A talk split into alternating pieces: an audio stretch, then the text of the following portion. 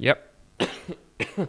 Welcome to our um, Animals of the Bible podcast. Uh, this is our family, uh, our family edition for, for kids and for families, and uh, we hope you've enjoyed the uh, previous two on the uh, the ant and the pig we did last week, and uh, we're doing the snake today. So uh, good that you're listening in, and uh, we're going to have a think about what the Bible says about snakes, and then uh, what we can what we can learn from them, really.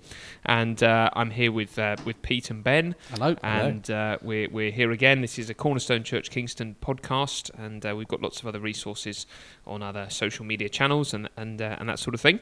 And um, as we have done in previous episodes, we're going to begin with uh, like what is a combination of a quiz and fun facts, isn't it? Yes, I got Yeah. three true or false questions about snakes. Oh that. I'm going to ask Pete and Tom, and Yep. also you at home can uh, guess as well whether you think it's true or false. So here's the first one: yeah. Snakes are found on every continent of the world.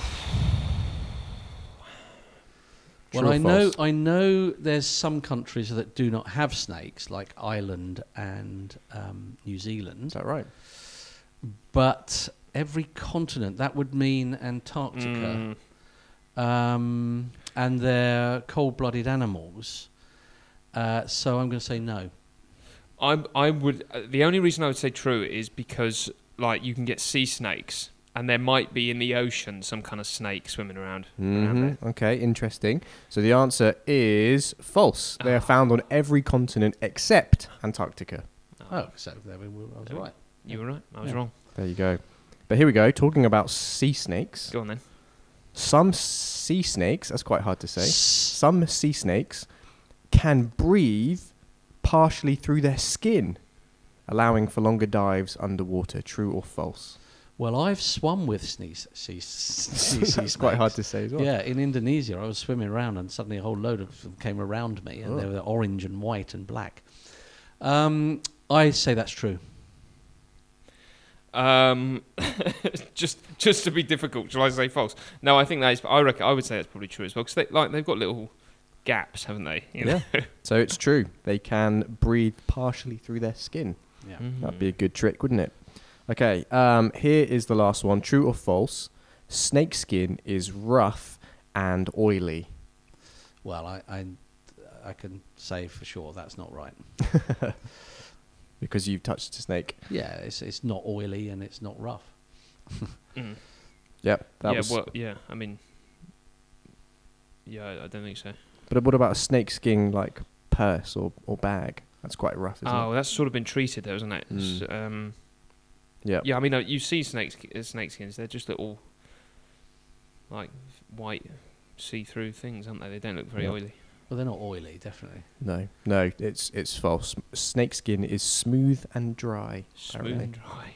There you go. There we go.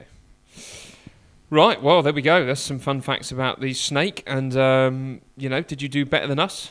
Did you do? Well, you got them all right. I got more right. Yeah, yeah. okay. Can't do so better than that'll be- Pete. No. So it can't be a bit. Right, well, we're having a think about snakes in the Bible. And uh, the first place, the very first place where we hear about the snake, um, or in, in some other part, versions of the Bible, it's called the serpent, is in Genesis chapter 3. Um, after God has made the world and he's made Adam and Eve, and uh, Adam and Eve have come together and everything is, is looking good in the garden, uh, we come to Genesis 3 and we meet this serpent. Uh, so, does one of you want to read a verse or two from, from that? Whoever's got it? Yes, I'll do it. Right. Here we go. Now the snake was more crafty than any of the wild animals the Lord God had made. He said to the woman, Did God really say, You must not eat from any tree in the garden? The woman said to the snake, We may eat fruit from the trees in the garden, but God did say, You must not eat fruit from the tree that is in the middle of the garden, and you must not touch it, or you will die. You will certainly not die, the snake said to the woman, for God knows that when you eat from it, your eyes will be opened, and you will be like God, knowing good and evil. Mm. Okay, so a couple of things about the snake there. Firstly, we're told that he's crafty. That's Hmm. the first word that describes him, um, which in this case does seem to be negative, but there are other parts of the Bible where that word describes a more positive attitude, uh, like being careful or sensible or wise, uh, or not rushing into things and making hasty decisions, but being a bit careful, uh, thinking before you speak, that, that kind of thing. Mm. Um, but as I say, here it's not really a compliment. Mm. Um, so what do we learn here uh, about about the snake in this first meeting? Well, clearly, this is not just a snake, is it? Mm. It's the serpent. It's actually Satan. It's Mm. the devil that's occupying a snake or whatever. Uh, well, he um, he's a liar, uh, and uh, he lies um, in a very clever way by just sort of asking uh, undermining questions. Did God really say? You know that sort of stuff. It's a bit.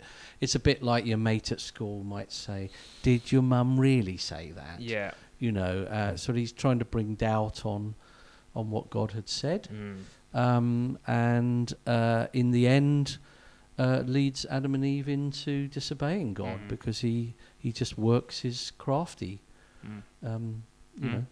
Mm. And he, he wants them to believe that God is not good as well. Uh, so the snake says, "Oh, you know, um, yeah, I think God's being a bit harsh on you. He's holding you back. You know, there Mm. are good things that He's not allowing you to have. But if you listen to what I say, then you'll really, you know, uh, then you'll really have a good time." And uh, so he's he's lying about God's goodness as well. And uh, then later on in that chapter, uh, we see that for that lie, uh, he is cursed. So God says to him, You are cursed above all the animals. You will crawl on your belly and you will eat dust. So that's quite interesting to think that at one time maybe the snake had, had little feet or big feet. Who knows? he was like walking around. Um, but he's cursed. He loses his feet, loses his legs, and he's got to crawl uh, on the Mm. dust. And that's a kind of judgment judgment upon him. Um, Yeah. yeah, but at the end of that little bit, there's a there's a promise, a really good promise from God, and He says, "I'm I'm going to put enmity between you and the woman, which means you're gonna there's going to be tension, you're going to be fighting against each other, and between your offspring and hers." He, this is like the offspring, the man to come, is going to crush your head, snake, and you will strike his heel. Uh, so God promises that one day this lying deceiver is going to be destroyed, and the man who does it is going to be bruised, which means he's going to suffer, but in his suffering is going to crush uh, this Yeah, snake. he's So a, that's he's the a promise. serpent crusher. He's a s- snake snake smasher. Yeah, There's a song, isn't there? We sing a song about that. That's How's it right. go? Yeah. Sin Crusher. Yeah, Death, Death Smasher. Oh, it's Super Yeah. Saviour, isn't it? Yeah, yeah. Yeah, Super Super Saviour. Saviour. And the Yeah. super savior is Jesus. Yeah, And Yeah. and that's what he does on the cross, isn't it? So Mhm. so Satan, in the form of a snake, as it were, bites the heel. Mm. That Jesus poisons him. He dies. Mm. It's genuine. It's real. Mm. But but on the cross, what Christ was doing was actually crushing his Mm. head, Mm. so that he won't have any power over us. Isn't that amazing? Right at the beginning of the Bible, almost in the first few pages, we get Jesus promised to us. Yeah. Mm. So here's a big problem. We've disobeyed God, and now the world is broken, but Mm. Jesus is going to come, and Yeah. God promises that he'll come. Yeah. So when you see a snake, you know it, you can learn all these things, Mm. can't you? I mean, uh, it's v- uh, very often when you do see a snake at a zoo, it's very hard to see, isn't it? Yeah. because they're deceiving. They're Mm. they're camouflaged. They're Mm. just lurking. They're pretending to be a branch. I don't know whether you do that when you look through the, you know, th- through the glass, and Mm. uh, hopefully the glass is there, and it's not like Harry Yeah, Potter. Uh, uh, and and and you, you then suddenly see the thing, don't you? Yeah. You think, oh gosh. yeah. Um, and he's he's Hidden wi- away he's somewhere. hidden, yeah, isn't he? Waiting. and- yeah, yeah, yeah. Great. Mm. So when we Mm. see snakes, uh, as you say, when we're at the zoo, we, we can remember we can actually remember Jesus, can't we? Yeah. Because um, it's almost the first way that Jesus is described in the Yes. Bible: serpent crusher, snake killer. Yeah. So you see the snake, you think of the snake killer, Jesus, who uh, rescues us from from evil things. Um, so, um, but there, are thi- so a lot of a lot of the Bible's use of the word snake is is a kind of you know evil, dark, bad stuff.